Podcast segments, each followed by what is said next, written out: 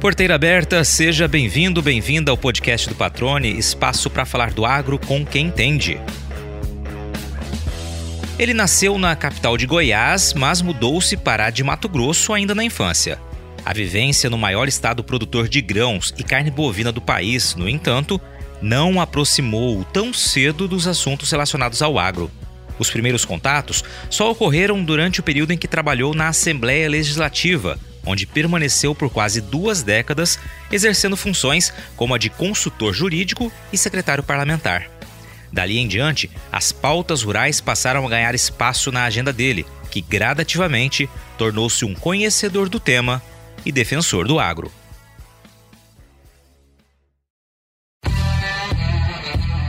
Quando o assunto envolve novas leis, decretos ou instruções normativas relacionadas ao setor produtivo, aprovadas ou ainda em discussão, o Xisto Bueno certamente vai estar bem informado, a ponto de analisar e explicar os possíveis desdobramentos.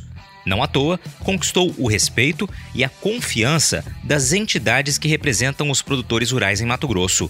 Em 2019, foi convidado para a diretoria executiva do Fórum Agro MT, instituição que busca fortalecer o poder de representação e estimular políticas públicas que ajudem a fomentar o desenvolvimento do agro.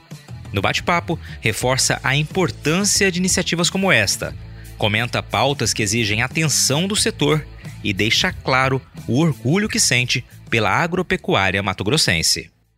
Xisto Bueno, meu amigo, cara, prazer recebê-lo aqui no podcast. Obrigado por abre espaço na agenda aí, sempre corrida, né? Sempre te ligo, você nunca deixa de atender, sempre traz as informações, né? esclarece dúvidas. E agora quero saber um pouco mais da tua história e também, né, me atualizar aqui, nos atualizar sobre os principais assuntos do agro, nos bastidores, aí, inclusive políticos também, legislativos, enfim, tudo que você domina muito bem, conhece muito bem. Seja bem-vindo, cara, ao podcast do Patrone. Tudo bem?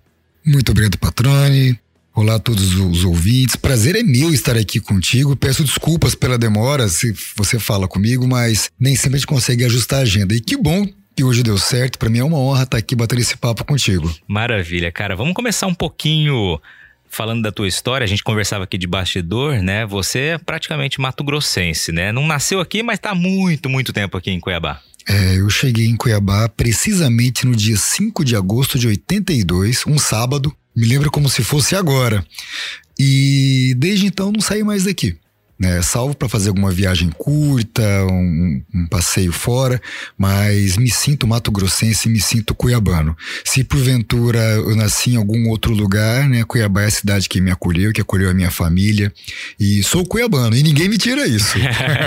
mas no, no, o registro de nascimento é Goiânia. Goiânia. E aí, essa mudança se deu por qual motivo? Meus pais, né? É, meu pai trabalhava com comércio de diamantes, ele fazia muitos negócios em Mato Grosso e entendeu que seria melhor vir para cá. Ele veio para cá primeiro, fixou residência, ficou um período direto por aqui. Minha mãe ia e voltava e depois viemos todos para cá. E ficamos aqui diretão. Maravilha, cara. E, e, e, o teu primeiro contato com agro se deu como, né? Você está mais de 40 anos aqui em Mato Grosso. Coincidiu esse, esse teu tempo, seu período aqui, justamente com a evolução da agropecuária aqui do estado. Toda a história mais recente do agro passa, né, por esse período, né? E é todo essa, esse crescimento. Em que momento e de que maneira você começou a, a enxergar o agro, a ter um contato maior? Bom, o contato maior, de fato, foi com a vinda para o Fórum Agro MT. Até então eu via o Agro de Mato Grosso como os cidadãos do, do estado veem, né? De longe, vendo que é uma, uma área de muita pujança, é aquilo que movimenta a economia do estado, mas sem grandes contatos, salvo na parte legislativa por conta do meu trabalho na Assembleia. Eu cheguei na Assembleia no ano de 2002, né? Eu trabalhava na Câmara Municipal e fui convidado a integrar a equipe do então deputado Riva. Trabalhei com ele desde então até a saída dele da Assembleia. Durante esse período, a gente atendia no gabinete os setores diversos da sociedade, inclusive o agro, claro. E o meu contato era basicamente nessa esfera legislativa, acompanhando as, a tramitação das matérias, a postulação delas, os grandes debates, mas só na esfera legislativa e no processo legislativo. Até que há alguns anos eu conversando com o então secretário de infraestrutura, Marcelo, ele me contou que o setor agropecuário tinha instituído um fórum de debates e de acompanhamento dos projetos na Assembleia que dissessem respeito ao setor agropecuário. E eles precisavam de uma pessoa para poder coordenar esses trabalhos. Então Marcelo perguntou se eu tinha interesse. Falei, vamos conversar. Falou de mim para o Tete, né, o senhor Carlos Ernesto. Fui receber uma visita dele para poder me conhecer, ver como é que era o trabalho na Assembleia e tudo mais. E desde então eu passei a ter um contato um pouco mais direto com o setor. E desde então estamos juntos. Mas da lavoura, do campo e etc, eu nunca, nunca tive um contato muito próximo, muito direto. Você é formado em Direito, né? Se formou ali foi 2002, é isso que você se formou em Direito? Exato. E aí logo na sequência já começou esse trabalho ali no Legislativo ali. Já estava. Já estava Já lá. estava. É, no, no Municipal eu comecei em 2001. A, a história em, em toda foi o seguinte: eu trabalhava na escola do Ministério Público com o doutor Scalope como diretor. O doutor Scalope, ah, no ano de 2000, teve eleições municipais e em 2001, uma pessoa ligada a ele, que é a professora Verinha, foi eleita vereadora. E ele, com aquele jeitão trovejante dele, né? Quem conhece o doutor Scalope sabe, falou assim: Gesto, você vai trabalhar com a Verinha na Câmara. Eu falei, é, se o senhor tá pedindo assim com tanto jeitinho, eu vou, né? Esse jeitinho positivo, né? É. Aí eu fui comecei a trabalhar com a professora Verinha, em 2001 na Câmara Municipal, que foi meu primeiro contato com o Legislativo. Em 2002 eu recebi o convite para ir para a Assembleia e aceitei. E fiquei na Assembleia de 2002 até 2019, que foi quando eu me desliguei de fato para poder assumir a diretoria do Fórum Agro. Legal, cara. E aí você disse, esse período na Assembleia, evidentemente, você vocês recebiam ali nos gabinetes, né, muitas demandas de vários setores, inclusive do agronegócio. E começou essa relação mais próxima até a vinda ao Fórum Agro. Você hoje é diretor executivo do Fórum Agro ali, né? Exato. Fala um pouquinho sobre o trabalho do Fórum Agro. Antes, vamos explicar para quem está nos ouvindo. A gente já chegou a comentar aqui em um determinado episódio com o Itamar Canossa, que era presidente do Fórum Agro, é presidente do Fórum uhum. Agro ainda, falou brevemente né, sobre o Fórum Agro, mas eu queria agora ouvi-lo, né? É, ele reúne quais entidades né, e qual a importância estratégica dessa entidade. Maravilha. Antes de falar do Fórum Agro, eu acho importante a gente falar do IPA. IPA é o Instituto Pensar Agro, que é uma reunião de entidades em Brasília para poder fazer o acompanhamento e dar suporte à Frente Parlamentar da Agropecuária. O Instituto Pensar Agro foi criado com a ideia de que Mato Grosso, o setor, estava muito distante dos debates em Brasília no que dizia respeito aos interesses do setor agropecuário. Então, um pool de entidades começou um trabalho lá no passado, assim, de formiguinha, para poder fazer reunião de entidades, contratar um corpo técnico, para poder fazer o acompanhamento e análise dos projetos. E, na sequência, dar subsídios técnicos para a frente parlamentar da agropecuária. As entidades que iniciaram esse trabalho foram justamente as de Mato Grosso construíram esse instituto, uh, deram um corpo técnico, atraíram por conta dessa questão técnica os parlamentares e a partir daí deu força para que a frente parlamentar da agropecuária se desenvolvesse um trabalho mais técnico, mais próximo, mais proativo no que diz respeito ao setor em Brasília. Como esse trabalho deu muito certo em Brasília, entendeu-se que seria bom que fizesse alguma coisa semelhante em Mato Grosso. Então, à época, cinco entidades se reuniram para poder criar o Fórum Mato Grossense da Agropecuária, Fórum Agro-MT. Naquele primeiro momento, seis entidades eram a FAMATO, a Crimate, a Crismate, AMPA, a Prosmate e a ProSoja. Essas seis entidades. No início era um trabalho informal, que era basicamente uma reunião de diretoria para fazer um preparativo para as reuniões do IPA em Brasília e para fazer alguma discussão sobre o que acontecia aqui em Mato Grosso. Mas os trabalhos de Mato Grosso eles estavam achando que estavam ainda um pouco lentos, entenderam que seria necessário fazer uma formalização desse, desse, dessa, do Fórum Agro, né? É, a partir daí eles é, iniciaram um processo para poder construir as bases jurídicas e sólidas dele. Criaram um, um, estatuto, registraram o fórum e, na sequência, me convidaram para poder ser essa pessoa da ligação do Fórum Agro, coordenando a parte técnica dos trabalhos, em, é, é, é, em conjunto com o que acontece na Assembleia. À época, eu era secretário parlamentar da mesa diretora.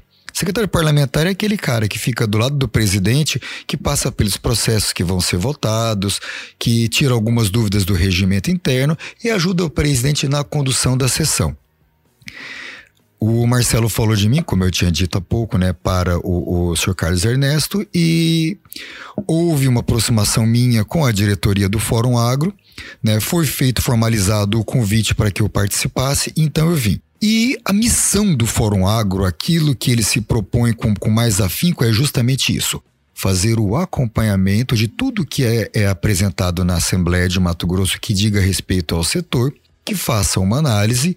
Essa análise é feita, é apresentado quando necessário sugestões de alteração. A gente muitas vezes fornece para os parlamentares minutas técnicas de estudos que são feitos, do, porquê, do impacto que aquilo vai causar ao setor. Né? Muitas vezes a gente vê que o projeto é muito bem intencionado, mas ele, na esfera prática, ele vai causar um grande problema.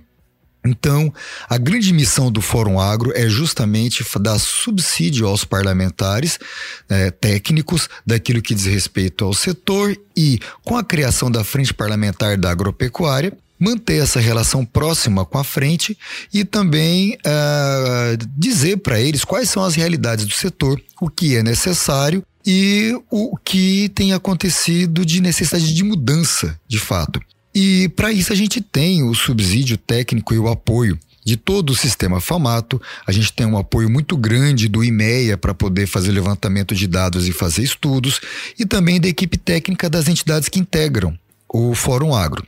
Há alguns anos a ProSoja é, preferiu se desligar do fórum, né? Então, aí, a partir daí, a gente passou a ter cinco entidades compondo o fórum, que são a FAMATO, a Crimate, a Crismate, a Prosmate e AMPA. E a partir de janeiro deste ano, nós tivemos o ingresso de uma sexta entidade, que é a OCB, né, Organização das Cooperativas do Brasil, Mato Grosso, que já faz parte, inclusive, do IPA, em esfera nacional. Então, essas seis entidades hoje compõem o Fórum Agro com essa missão acompanhamento legislativo, conversa com deputados, apresentação de estudos e uma tentativa muitas vezes de minimizar alguns arroubos ecológicos que acontecem na Assembleia, que se por um lado são muito bem vistos para o setor ambiental, por outro, podem fazer um grande prejuízo à, à produção.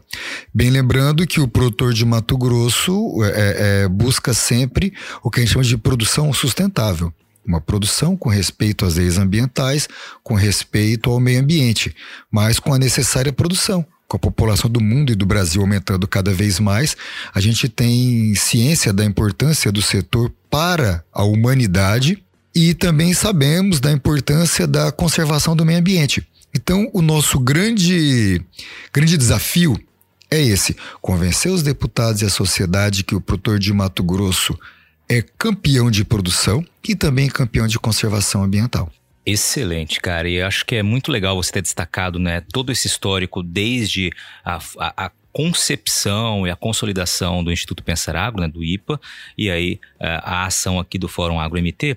E, a meu ver, é, Xisto, me corrija se eu estiver enganado, ambas as, as iniciativas elas demonstram né, o quanto o setor também evoluiu justamente no entendimento, na compreensão dessa necessidade de estar mais presente né, nas pautas de discussão que lhe fazem, que lhe dizem respeito. Né? Perfeito, perfeito. Eu costumo dizer o seguinte: durante muito tempo, o produtor rural se preocupou em plantar e colher e em criar, engordar e reproduzir os animais.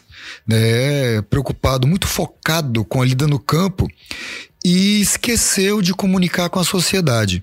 Enquanto isso, foi criada uma narrativa por outros setores que falam que o setor depreda, que o, que o setor destrói, que o setor está acabando com a Amazônia, está acabando com a natureza e criando um ar de vileza para o produtor rural. Foi uma narrativa construída, criada, que o setor, à época, achou que não, não, não merecesse dar atenção. Deveria ter dado. Deveria tanto, sobretudo porque a gente tem narrativas que são extremamente falaciosas. Elas contam, contam é, é, verdades a partir de mentiras. Né? É, como, por exemplo, É muito dito por aí que o Brasil é o campeão do mundo em uso de agrotóxicos. Poxa vida, nós somos o quinto maior país em extensão do mundo. Nós temos uma das maiores populações do mundo. Se nós temos a maior população e a maior área do mundo, então a gente vai ser campeão em muita coisa. Em consumo de água com gás, em consumo de, sei lá, filtro solar, né, em uso de água dentro de casa. Pensa no tanto de gente que tem nesse país. Eu costumo brincar que a gente também deve ser campeão do mundo em consumo de paçoca, mas ninguém fala sobre isso, né? E quando a gente pega essa questão dos defensivos, e estratifica, eu gosto muito dessa, dessa disso como, como exemplo, quando a gente pega e lembra que nós também somos o campeão do mundo em produção de alimentos e por hectare, quando a gente estratifica os defensivos por hectare produzido, a gente cai de primeiro para décimo alguma coisa. Quando a gente pega o consumo de agrotóxicos por tonelada de alimento produzido, a gente vai para vigésimo alguma coisa. E o campeão do mundo de uso de agrotóxicos por tonelada de alimento é o Japão. Você já viu alguém reclamar que o Japão usa muito agrotóxico? Pois é, essas a, comparações a, que são essenciais. Fundamentais, né? Que número absoluto, a gente cria uma, uma, uma inverdade a partir de um número frio. Então, é importante que o setor se posicione para contar as verdades. Na verdade, o Brasil não é o campeão, o Brasil é o vigésimo pouco colocado nessa, nessa ordem. E lembrando que a gente tem duas safras por ano, às vezes três. Lembrando que nós não temos um inverno rigoroso que mata as pragas do campo. Lembrando que a gente vive num país de clima tropical que propicia uma série de, de, de pragas na lavoura que não tem em outros lugares. E outra, agrotóxico é, é, é um, um, um, insumo rural extremamente caro e é um dos maiores custos da lavoura. Então, se o produtor pudesse não usar defensivo químico nenhum, ele não usaria. Ele usa como um remédio para poder matar a praga. Aí a povo fala assim: ah, vocês falam que é remédio, isso não é remédio, isso daí é para poder matar e blá blá blá. Sim, de fato. O antibiótico que a gente toma quando está cometido com alguma bactéria no corpo, ele faz o quê? Ele mata a bactéria né? Quando a gente toma alguma medicação por conta de, de nós temos algum organismo invasivo no nosso sistema e que está, está causando um malefício para a gente, nós estamos fazendo isso, usando um veneno para poder matar aquela bactéria, aqui combater aquele vírus. Né? Quando alguém está cometido de câncer e que faz um tratamento à base de uma quimioterapia, de uma radioterapia, ele está fazendo isso. Ele está usando um veneno para poder matar aquilo. É uma opção. A gente pode deixar de tomar esse, entre aspas, veneno para poder combater o que está nos matando ou deixar que eles mate, nos mate. A humanidade preferiu fazer outra coisa com vírus e bactérias. E o que o homem do campo faz é isso: pega essas pragas da lavoura e usa um remédio, que é um agrotóxico, um defensivo químico, um veneno, use o nome que quiser, para poder fazer o quê? Ter sanidade na lavoura para poder ele poder produzir alimentos. São narrativas que a gente precisa desconstruir e o setor durante muito tempo não se ocupou com isso, nem em desconstruir narrativas e nem em acompanhar o processo político no que diz respeito à produção de leis. Essa é a missão tanto do IPA quanto do Fórum Agro. É difícil, amigo. Exatamente, é uma desconstrução de narrativas que já estão consolidadas e não há é, ferramenta mais eficiente do que a informação, estudos, como você disse, que são baseados, né, baseadas as ações tanto do IPA quanto do Fórum AgroMT para justamente ter força para conseguir desconstruir algo que já está há muito tempo aí é, é, ecoando. Você citou alguns exemplos aqui, eu me recordei agora de uma conversa, não vou me lembrar com quem especificamente foi, peço até desculpas aí se a pessoa estiver ouvindo, uh, mas que falava justamente dessa relação né, entre culpabilizar, né, culpar o campo, né, culpar o agricultor, o pecuarista pela utilização de inseticidas, ou usar inseticidas pelo exemplo que eu vou mencionar aqui. De maneira geral, as pessoas não, não param para pensar que utilizam inseticidas muitas vezes em casa, aquele comprado em, em, em mercado, né, que tem formulações às vezes muito mais danosas, muito mais agressivas, agressivas, do que as que são utilizadas no campo para matar barata, formiga, enfim, insetos de maneira geral. E essa correlação nunca é feita né, no dia a dia. Né? Exato. No dia a dia a gente acaba usando, como você falou, esses inseticidas caseiros. Eles têm formulações muito mais pesadas do que o do campo. E sobre essa questão também do uso de, de defensivos no, no setor rural, A, a Melissa das Agroligadas, um abraço para elas, caso também estejam nos ouvindo, costuma dizer o seguinte: você já viu no mercado, na feira, banca separada para produtor rural? Não tem, né? É porque ele compra e come, né, consome aquilo que todo mundo consome. Como a gente está dizendo, tem umas narrativas que precisam ser desfeitas. É difícil, né, é uma coisa que já está consolidada. O discurso do outro lado é muito fácil, é muito bonito, né? E já está muito aceito, muito arraigado. Eu ouvi outro dia um, um, um ator, né, contando que ele tem uma, uma propriedade rural, um ator de São Paulo. São Paulo, Rio. Tem uma propriedade rural, que ele foi na propriedade, criou uma RPPN, na outra parte ele faz uma produção orgânica. Assim, muito bonito aquilo que ele fez, aquilo que ele falou. Eu, eu acho muito bacana. Mas é bom lembrar algumas coisas. A produção orgânica é uma produção pequena, é uma produção cara. Por ser pequena, ela é cara. Não há possibilidade de nós fazermos produção orgânica para alimentar o mundo inteiro. Infelizmente, ainda não conseguimos esse tipo de, de tecnologia. Talvez a gente consiga. Talvez a gente, a gente chegue lá. De conseguir fazer uma produção orgânica e em escala. Porque a fome, ela vem em escala, a alimentação é em escala. Agora, entre comprar um quilo de tomate por 10 reais e um quilo de tomate por 25, a população carente vai comprar de, a comprar de 10 reais, não vai comprar orgânico. E o orgânico é caro em virtude da pequena escala dele, não tem como fazer em grande escala. Então não dá para alimentar o mundo hoje né, é, sem a gente fazer uso desses defensivos químicos para que a gente tenha a produção. Então é, é muito bonito o discurso ecológico, o discurso orgânico, é bacana, o produto de repente tem uma condição mais saudável, né? Mas é, é um sonho. É um sonho. A única forma da gente poder reduzir a abertura de, de, novas áreas, diminuir a produção agrícola, é diminuindo a população. Se por acaso a, a, a, fronteira agrícola aumenta, é porque existe uma pressão, uma demanda mundial por comida. Ninguém vai pegar e vai abrir área, vai fazer grandes plantações e produção, isso é para quem vender.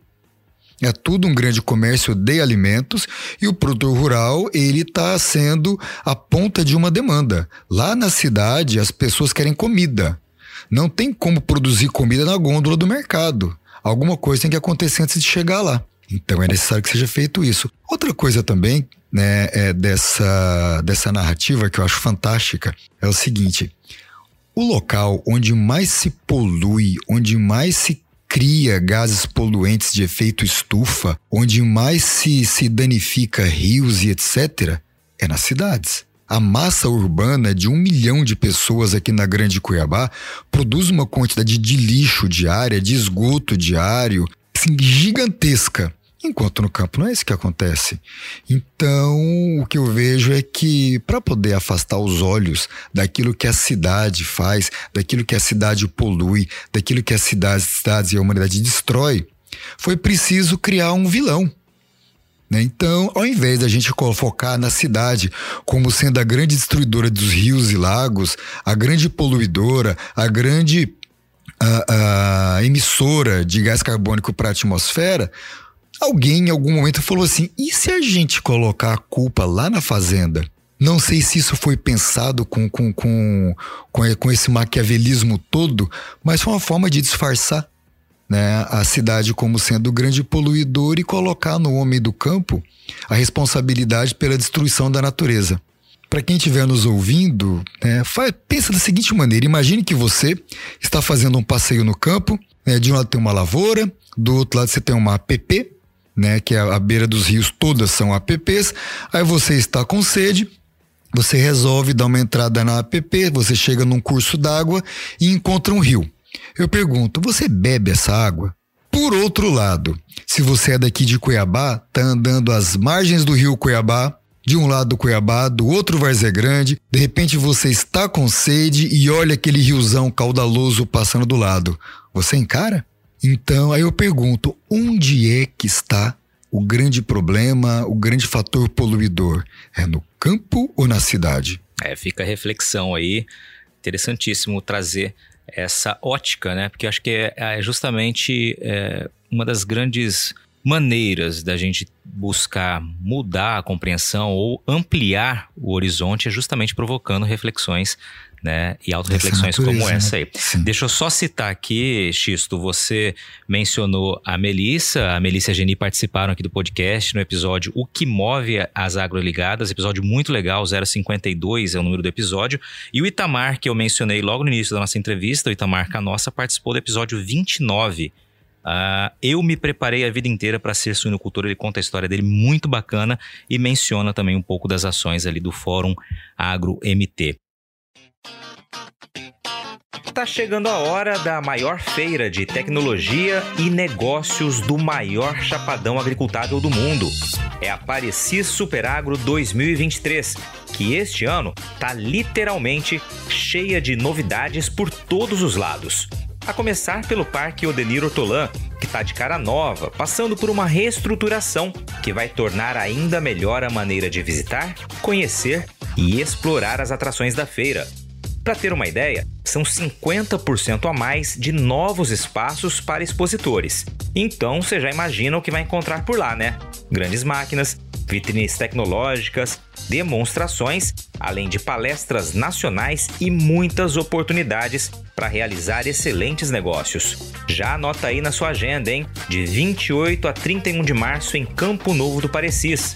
Parecis Superagro 2023, semeando agora um futuro de inovação. Xisto, você falou em algum momento, né, que uma das missões ali do Fórum Agro MT, assim como do, do, do IPA, é justamente, né, é provocar as discussões e levar as discussões para o campo legislativo, né, para o campo que de fato vai formular novas leis e tudo mais. E você citou e vem falando sobre a questão ambiental. Que ações hoje o Fórum AgroMT aqui em Mato Grosso está é, tratando na Assembleia Legislativa que causam preocupação com relação à questão ambiental? Nós começamos uma legislatura nova. Então, os processos todos legislativos da última, que estavam é, sem parecer, que estavam sem votação, perdão, foram encaminhados ao arquivo. Então, agora a gente está iniciando um novo processo. Uma das coisas que a gente sente na Assembleia, que existe uma vontade muito grande, é a de se criar unidades de conservação. Existe uma, uma, uma preocupação de alguns parlamentares em sempre aumentar a área de preservação. Né? A área de preservação, não, vamos, vamos chamar de, de unidades de conservação mesmo, porque a área de preservação a gente tem as APPs que já estão previstas em lei e que tem necessariamente que ser cumpridas. Não há, não há acordo, não há negócio. Tem que ser cumprido, está na lei, o, o que é APP, o que é reserva legal, e não, não tem acordo com isso. Né? O Ministério Público é implacável com isso, a SEMA é implacável com isso, e o produtor que, porventura, por descuido ou por desconhecimento, e alguns deles que também, que, como em todo lugar, também no agro, tem pessoas que fazem coisa errada deliberadamente, e quem fez deliberadamente tem que responder. Isso é feito, isso é tratado, o cadastro ambiental rural está aí, que é o CAR, né? E pelo CAR não há possibilidade de você ter um CAR regular, regularizado se não tiver com tudo em dia. Então o produtor rural procura estar, estar atento. Mas há alguns, alguns deputados que, por conta desse viés mais ecológico, como eu disse, quer trans, transformar Mato Grosso num grande parque. E nós precisamos de produção. Então, um dos entraves que a gente tem, um dos grandes debates com a Assembleia, é sobre a criação de novas unidades de conservação. E sobre isso, o governo do estado encaminhou uma proposta de emenda à Constituição para a Assembleia para que houvesse uma, um condicionante para a criação de novas unidades de conservação, que é enquanto não houver a regularização de 80% das unidades criadas, não se poderia criar uma nova me parece lógico, me parece justo. Porque o Estado, para poder criar uma unidade de conservação, basta, dentro de um escritório, né, com o ar-condicionado ligado, abrir um mapa, fazer um traço no mapa e emitir um decreto. Né? E a grande verdade é essa. Os estudos são feitos em escritório, muitas vezes não tem um, uma coisa no campo bem feita. E a indenização de quem está em cima da área é, é, um, um, é uma ilusão, é uma grande ilusão. Eu vou fazer uma correlação com isso também para quem está em casa para poder entender. Imagine você que tem seu comércio, que tem a sua casa num determinado bairro da cidade, né? Ou mesmo num condomínio fechado da cidade. Imagine que alguém vá fazer uma escavação para fazer a fundação de uma, de uma obra ao lado e descubra um artefato indígena milenar, descubra lá ossada de um dinossauro. Aí o governo, com patrimônio histórico nacional e coisa e tal, entende que aquela área é um parque ecológico e que aquilo é de extrema importância e relevância para a humanidade. Aí delimita ali uma área de três quarteirões e manda todo mundo desocupar as casas, porque aquilo ali agora é um parque da história natural da humanidade. Aí você que tem a sua casa, muitas vezes você só tem essa casa, você que tem ali o seu comércio, o seu açougue, sua vendinha, a sua loja de roupa, seja lá o que for, seja informado que você tem que desocupar e não pode mais ter acesso, porque ali é patrimônio da humanidade porque encontrou ossos de uma galinha pré-histórica. Aí você tem que desocupar. Aí o governo pega, delimita a área que as pessoas não podem mais entrar, cerca, mura e avisa: patrimônio histórico isso daqui, vocês não vão mais poder entrar. Muito obrigado. Se virem. O que, que você faz? Aí o governo não te, não te indeniza por um ano, por um dia, por um mês, por um ano, por dez anos. E você tem ali uma área que nem deixa de ser sua, porque ele ainda não fez a desapropriação, mas que você não pode mais ter acesso. Aí você que morava ali, que tinha sua única fonte, nem de renda, né? De renda, se for sua lojinha, ali onde você morava, você não pode mais ter acesso. Você faz o que da vida? Então, eu acredito que essa medida do governo do estado é uma, governo, uma medida muito válida, muito necessária, e nesse setor ambiental ecológico, é, é, com certo exagero, foi muito bom, porque cria um condicionante. Ele não está proibindo o governo de criar novas áreas, só está dizendo que vai criar depois que regularizar as que já estão aí. E isso o Fórum Agro lá atrás conversou com o governo do estado, né, sobre a necessidade de, de, de se criar um, um freio, né, para que governos futuros não façam da, a, a tudo ao, ao, seu bel prazer. Então, foi uma medida é, é, em parceria com o governo que foi apresentada, feita, foi votada, aprovada em primeira votação e que o setor, o setor agropecuário apoia. Né? Outros deputados também já apresentaram projetos criando aí previsões de criar unidade de conservação de coisas extremamente desnecessárias, inclusive. Né? E o fórum tenta conversar, tenta negociar e trabalhar por isso. Uma medida que foi aconteceu recentemente, que não diz respeito exatamente à questão ambiental, mas à questão agrária e que foi um grande ganho que, que teve a participação do Fórum Agro desde a concepção, foi a, a revogação de uma taxa prevista na lei sanitária uh, ambiental, sanitária animal, lei de sanidade animal, que havia uma previsão que assim que se retirasse a vacina contra a fitose em Mato Grosso, haveria a cobrança de 0,01 UPF por cabeça de animal transportada, uhum. que não fosse pro abate. A, a Crimate nos chamou a atenção desse problema e a partir daí a gente começou a, a, a construir uma, uma linha de, de negociação com o INDEA, com o governo do estado, para tentar ajustar. O INDEA nos chamou a atenção de que, com a retirada da vacina, haveria então um, um custo maior para poder fazer a fiscalização e que essa taxa iria ajudar esse, esse custeio.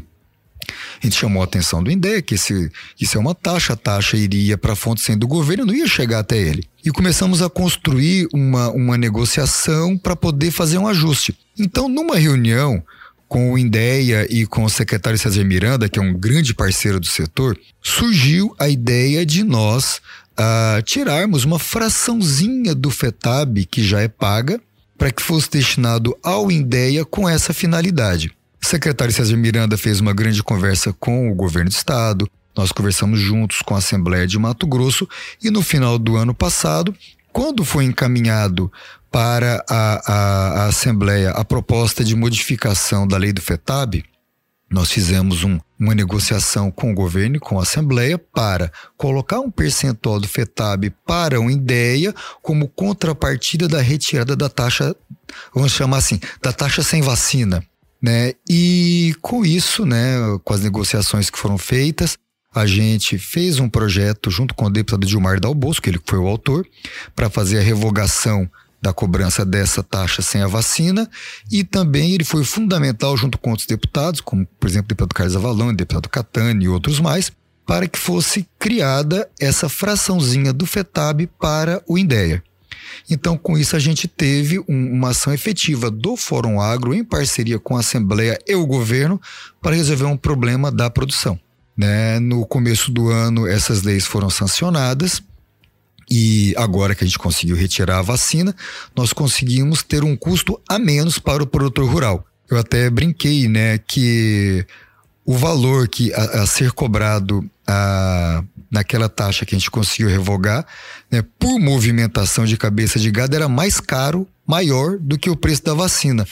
Eu falei que o produto estava sendo punido por ter sido competente. Mas a gente conseguiu, o Fórum Agro e a Assembleia de Mato Grosso, fazer essa modificação.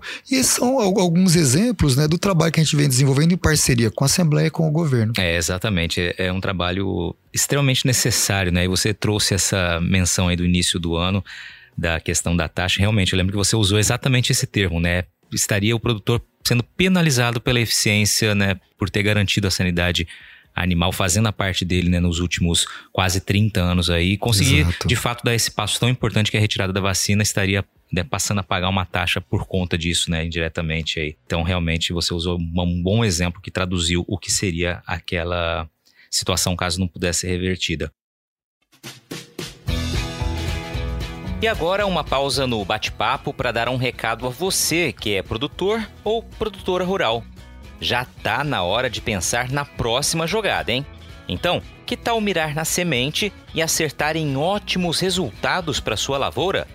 A Agrosol tem um portfólio completo para sua safra 2023-2024, com opções de cultivares de soja para os diferentes contextos e realidades de todo o cerrado brasileiro, com as melhores tecnologias dos principais obtentores do mercado. Além de sementes de soja de alta qualidade, a Agrosol também oferece tratamento de sementes industrial com certificação de excelência pela Singenta, serviço de entrega, posicionamento de cultivares, ajuste fino de plantio e um acompanhamento especial do time de campo. Para saber mais, é só acompanhar as redes sociais da Agrosol e acessar o portfólio 2023-2024 pelo site www.agrosolsementes.com.br. Lembre-se sempre que uma safra inteligente começa com estratégia. Agrosol Sementes, germinando o futuro. Um outro assunto, Xisto, que está aqui nos últimos dias, né? Vocês estão em discussão diz respeito ali àquela área que esteve em litígio entre Mato Grosso e Pará, já ficou determinado que é uma área do Pará, mas é, são produtores que estão naquela divisa do lado paraense e que tem toda a realidade de comercialização histórica com o lado de Mato Grosso, pela questão é, logística, enfim, geográfica. É, eu queria que você falasse um pouquinho desse assunto, né? qual a preocupação com ele, em que pé tá? Eu sei que vocês tiveram uma reunião recente agora, inclusive com, com, com o governo do estado, justamente para né, levantar possibilidades de, de avançar nessa negociação. Isso tem tirado o sono de, de muita gente. Bom, em primeiro lugar, é importante dizer que, na minha opinião, foi uma, uma decisão injusta do Supremo Tribunal Federal. Foi injusta, primeiro, porque, segundo o que foi carreado nos autos de, de estudos e comprovações, etc., está muito claro, muito claro que a divisa é onde estava e não onde ficou né, em que pese o Clube de Engenharia do Exército tenha feito as análises deles uh, dizendo que a, a, a, divisa é onde ficou e não onde estava, né, eu, eu né, e o governo do Estado, a Procuradoria-Geral do Estado foi muito enfática, muito firme né, em mostrar que foi um equívoco. Mas o Supremo Tribunal Federal decidiu dessa maneira, houve esse entendimento e assim ficou. Deixa eu só fazer uma, uma menção muito breve aqui para ficar claro para quem está tá nos ouvindo, Xisto. Essa decisão do STF ela foi de 2020 e, e ela decorre de uma discussão ao longo de 20 anos aí praticamente, né, nessa disputa entre Mato Grosso e Pará por parte do território que Mato Grosso tinha compreensão que o estudo que delimitou, né, o estudo de 1922, se eu não estou enganado, estava feito de forma equivocada. O STF acabou não, não aceitando essa argumentação depois de anos aí de, de discussão e o, e o território acaba ficando como está. É, na, na, na, verdade, mudou. Né? A, a gente tinha. Existe naquela, naquela altura duas, duas séries de cachoeiras que têm nomes semelhantes. Uma é o Salto das Sete Quedas uhum. e outra Cachoeira das Sete Quedas. Nós estávamos em uma e que dá uma extensão maior para o território de Mato Grosso, e o Pará dizia que era a de baixo, que dá uma extensão maior para o Pará. Ao longo de todo esse período, a área tinha sido de Mato Grosso, né, foi colonizada por pessoas que de Mato Grosso, é, que vieram para Mato Grosso, e a relação sempre foi, vamos assim dizer, para baixo, não para cima, né, por conta de ser uma área tida como sendo do nosso estado. E essa decisão passou a área que historicamente né, era, era nossa para o estado do Pará. E a relação dessas áreas, por óbvio, foram todas com o estado de Mato Grosso. A história é, é com a gente, não com eles. E há três é, é, é, é subdivisões dessa área, que agora é Pará, com características muito claras. Uma delas é a mais, mais a oeste, em que eles estão basicamente dentro de Mato Grosso, virados para Mato Grosso e que se conversam exclusivamente com Mato Grosso. Para cima deles só tem floresta e não tem nenhum tipo de estrada. Com isso, a, a, a produção não tem outra forma de escoar que não seja conosco. Tem uma parte intermediária em que há até alguma possibilidade de se ir ao Pará, mas é muito longe. Então, o comércio é todo feito com Mato Grosso. E lá no final, lá na ponta mais a leste, a gente tem o eixo da, da, da BR-158, que há uma comunicação mais fácil. É uma área muito mais antropizada, né, com, com áreas muito mais formadas. Então, tem uma, uma, um, uma, uma comunicação mais fácil com o Pará. Qual foi o pensamento? Primeiro, nós temos áreas, então, que não há comunicação lá com, com o estado do Pará, e nós somos um estado é, com zona livre de aftosa sem vacinação, como falamos agora há pouco daquela situação da lei. Ou seja, Mato Grosso não vai mais ter venda de vacina contra a aftosa, por ser uma área livre, sem vacinação. Essa área mais a oeste, ficando com o Pará, deixa de ser área livre sem vacinação por conta de o Pará ainda não ser. Aí vem a pergunta: o que, é que faz com esse gado? Primeiro, ele vai ter que ser vacinado porque está no Pará. Mas se ele for vacinado, vai, vai se comprar onde essa vacina, se Mato Grosso sequer vai poder ter a vacina. Segundo, como é que esse gado vai entrar em Mato Grosso se Mato Grosso é área livre de sem vacinação, ele vai ter que necessariamente ser vacinado. Criou aí um imbróglio muito grande.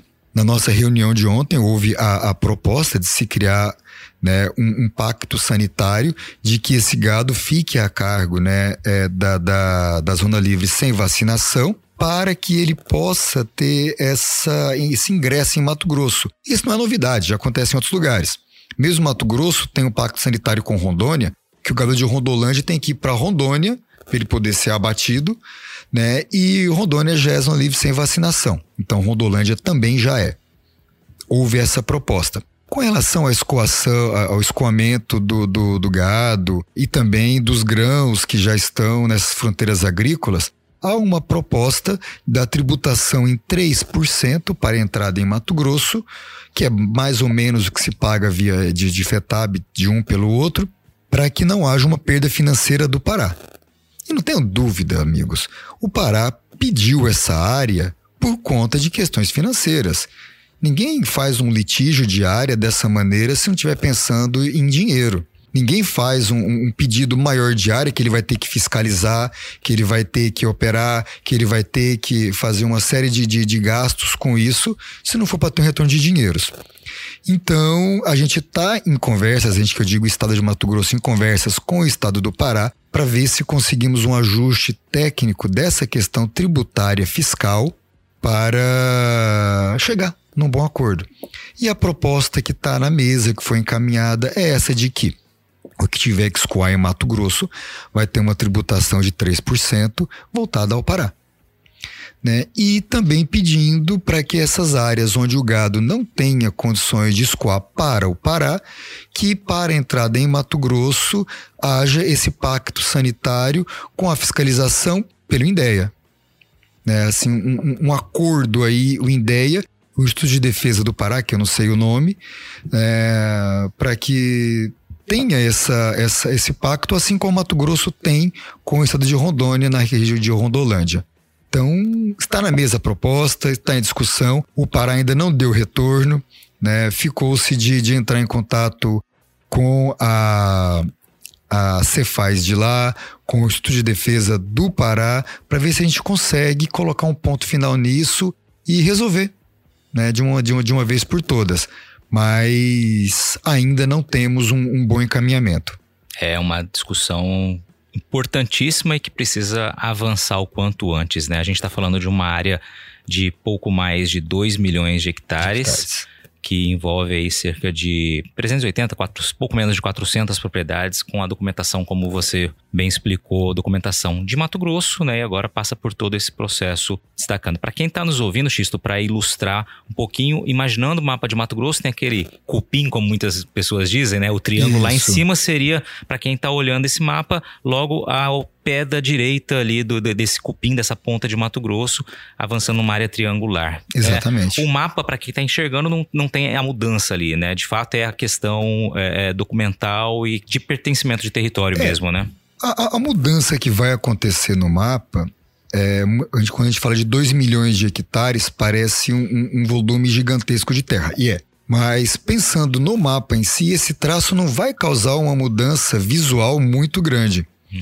São 2 milhões de hectares, é muita terra, mas a gente tem um estado gigantesco, né? Então, por isso, olhando no mapa, não causa uma grande modificação. É, mas na prática. Na prática, sim. Perfeito. Xisto, é, acho que ficou muito claro aqui, né, uh, o trabalho da, do Fórum Agro MT, a importância, você trouxe aqui três, quatro exemplos, assim, muito importantes. Queria que você... Ah, me, me, deixa só, só fazer, fazer um apontamento que é importante. É essa discussão com o Pará que a gente teve ontem, coisa e tal, está sendo capitaneada não pelo Fórum Agro, mas pela FAMATO, tá? É, as equipes da FAMATO estão debruçadas sobre isso né? A FUMATO faz parte do Fórum Agro, mas tem algumas discussões que ela encampa, que outras das entidades encampam e algumas que a gente trabalha como fórum, como um todo. Essa daí é uma decisão, é, é um trabalho feito pela federação, que já vem sendo feito, caminhando há muito tempo, buscando, né, é, é, pelas equipes, um, um, um sucesso, uma, um, um, bom termo com o governo do Pará. Só para dar, dar o crédito aqui claro, de direito. Com certeza, importantíssimo. Uh, não deixa, evidentemente, do Fórum Agro estar junto nessa discussão e as outras aqui que o Xisto bem mencionou. Você está ouvindo o podcast do Patrone, agroinformação com quem entende.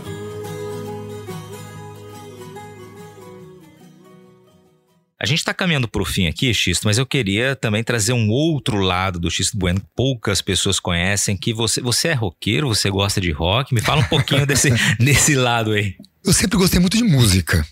Né? É, eu comecei é, a ouvir música ainda muito pequeno, uh, vim, vim de, uma, de uma família de que gostava muito de música. E a minha avó, né, a mãe, mãe do meu pai, é povo do Rio de Janeiro, carioca, sempre gostou muito daqueles sambas antigos. E eu cresci ouvindo muito MPB, muito da, da, da, daqueles sambas clássicos.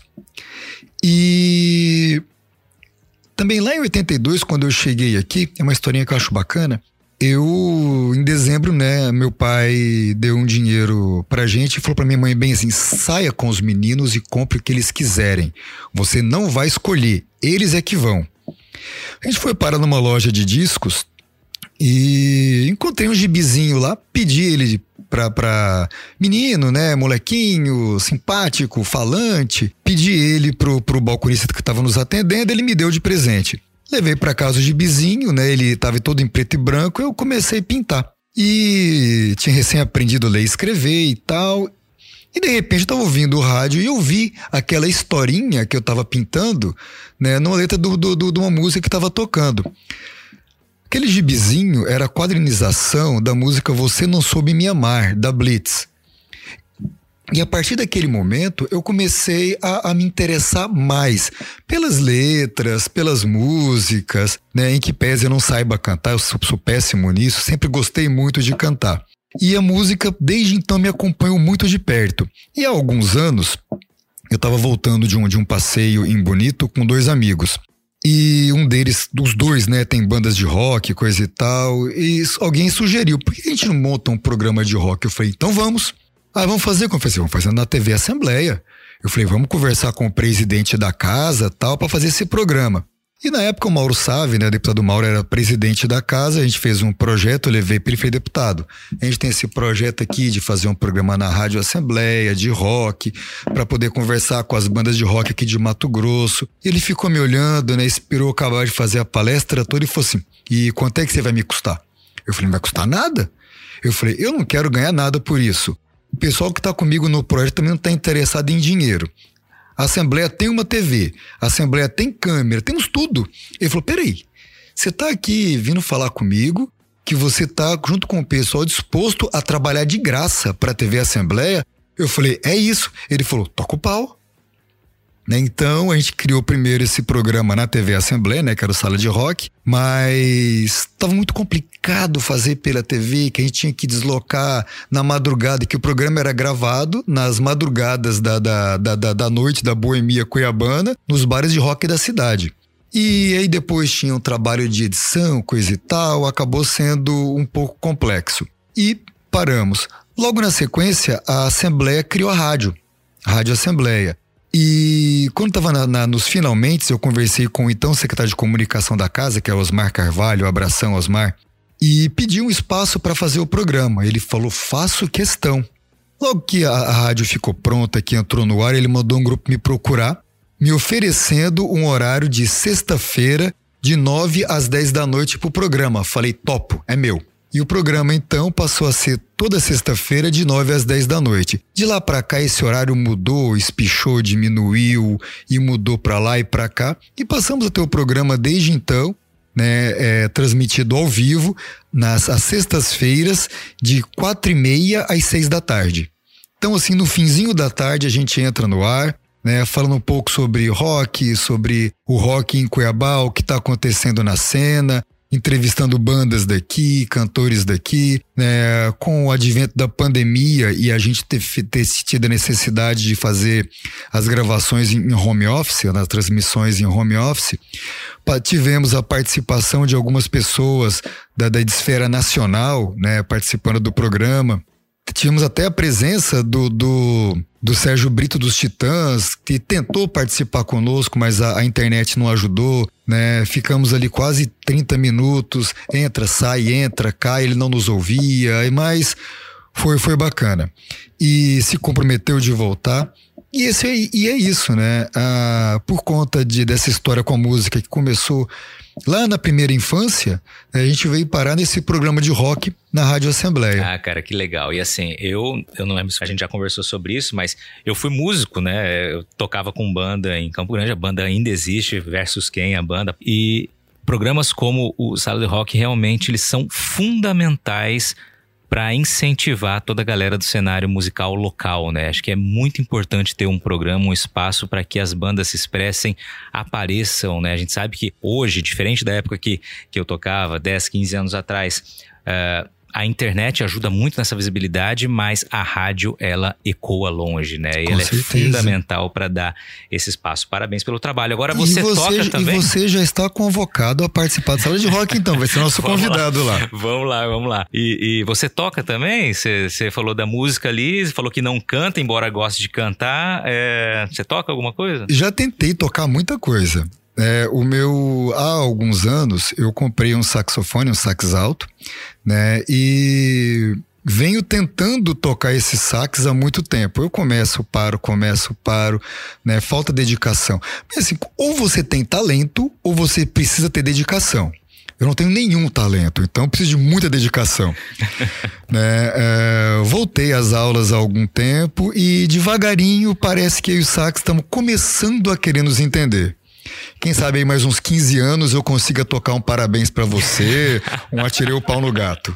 tá escondendo ouro, certamente. Vamos lá. Xisto, estamos eh, caminhando realmente pro fim aqui, cara. Um prazerzaço conversar contigo, aprender um pouco mais sobre o trabalho, né? Importante que você e toda a galera do Fórum Agro e toda a história, tudo aqui é, representam para o setor aqui em Mato Grosso. Tem um espaço aqui no podcast que é, eu costumo deixar o espaço para que o convidado, né, me diga ali a, qual foi aquela pergunta que não lhe foi feita ao longo da tua vida, ao longo da tua carreira, que você gostaria de ter oportunidade de responder. O espaço é teu para falar aqui o que Uau. realmente fique, fique a teu critério. Que difícil, que difícil. É... Honestamente, não sei eu, eu, eu, sou muito bem resolvido com, com essas questões. Eu acho que, né, e sobretudo por conta do, do, do, meu trabalho ao longo dos anos da Assembleia, né, é, sempre em muito contato com muita gente, a gente acaba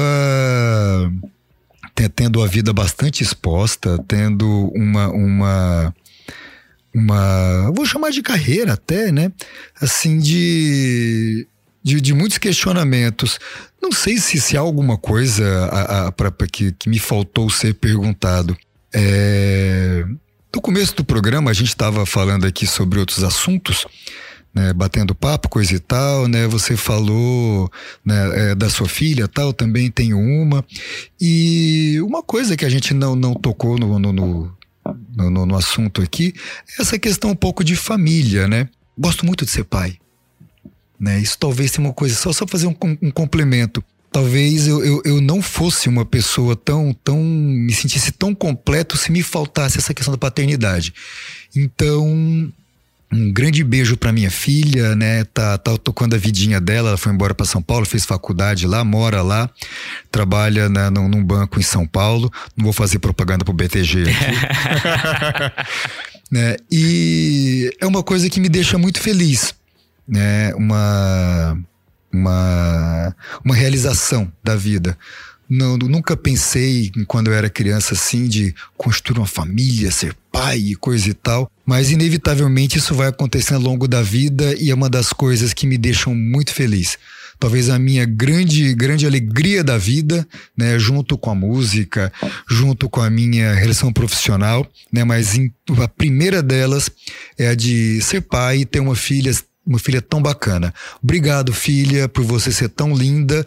E aqui ao vivo no ar eu, eu peço desculpas pelas minhas falhas, ah, que foram legal. muitas. Maravilha, cara. Como que é o nome dela? Daniela. Daniela, um abraço, parabéns pelo paizão aí. O X é um cara de coração enorme aí que tá sempre disposto a ajudar e que legal esse depoimento. Vou deixar aqui também um abraço para minha filha Olivia e pro meu pequeno Bernardo, né, que Bacana. toca o terror lá em casa, terror do bem, né? Aquela bagunça gostosa que a gente, como pai, a gente realmente fica muito feliz, né? E você disse tudo, é um divisor de águas, né? Realmente a vida muda completamente para melhor depois da paternidade. Com certeza. Xisto, mais uma vez te agradeço, cara. Obrigado pela participação, sucesso na jornada. Conta sempre aí com a gente no que a gente puder ajudar Agradeço muito a oportunidade desse bate-papo, né? a gente poder falar um pouco do Fórum Agro, um pouco do que a gente vem fazendo pelo setor. Né? Faço isso com, com muito carinho, gosto do meu trabalho. É, é, estressante, a gente às vezes quer arrancar os cabelos, os poucos que sobraram, mas o resultado sempre é muito é, compensador. Muito, muito obrigado. O Fórum Agro está à sua disposição, à disposição de todos. Quem porventura quiser algum contato conosco, estamos à disposição.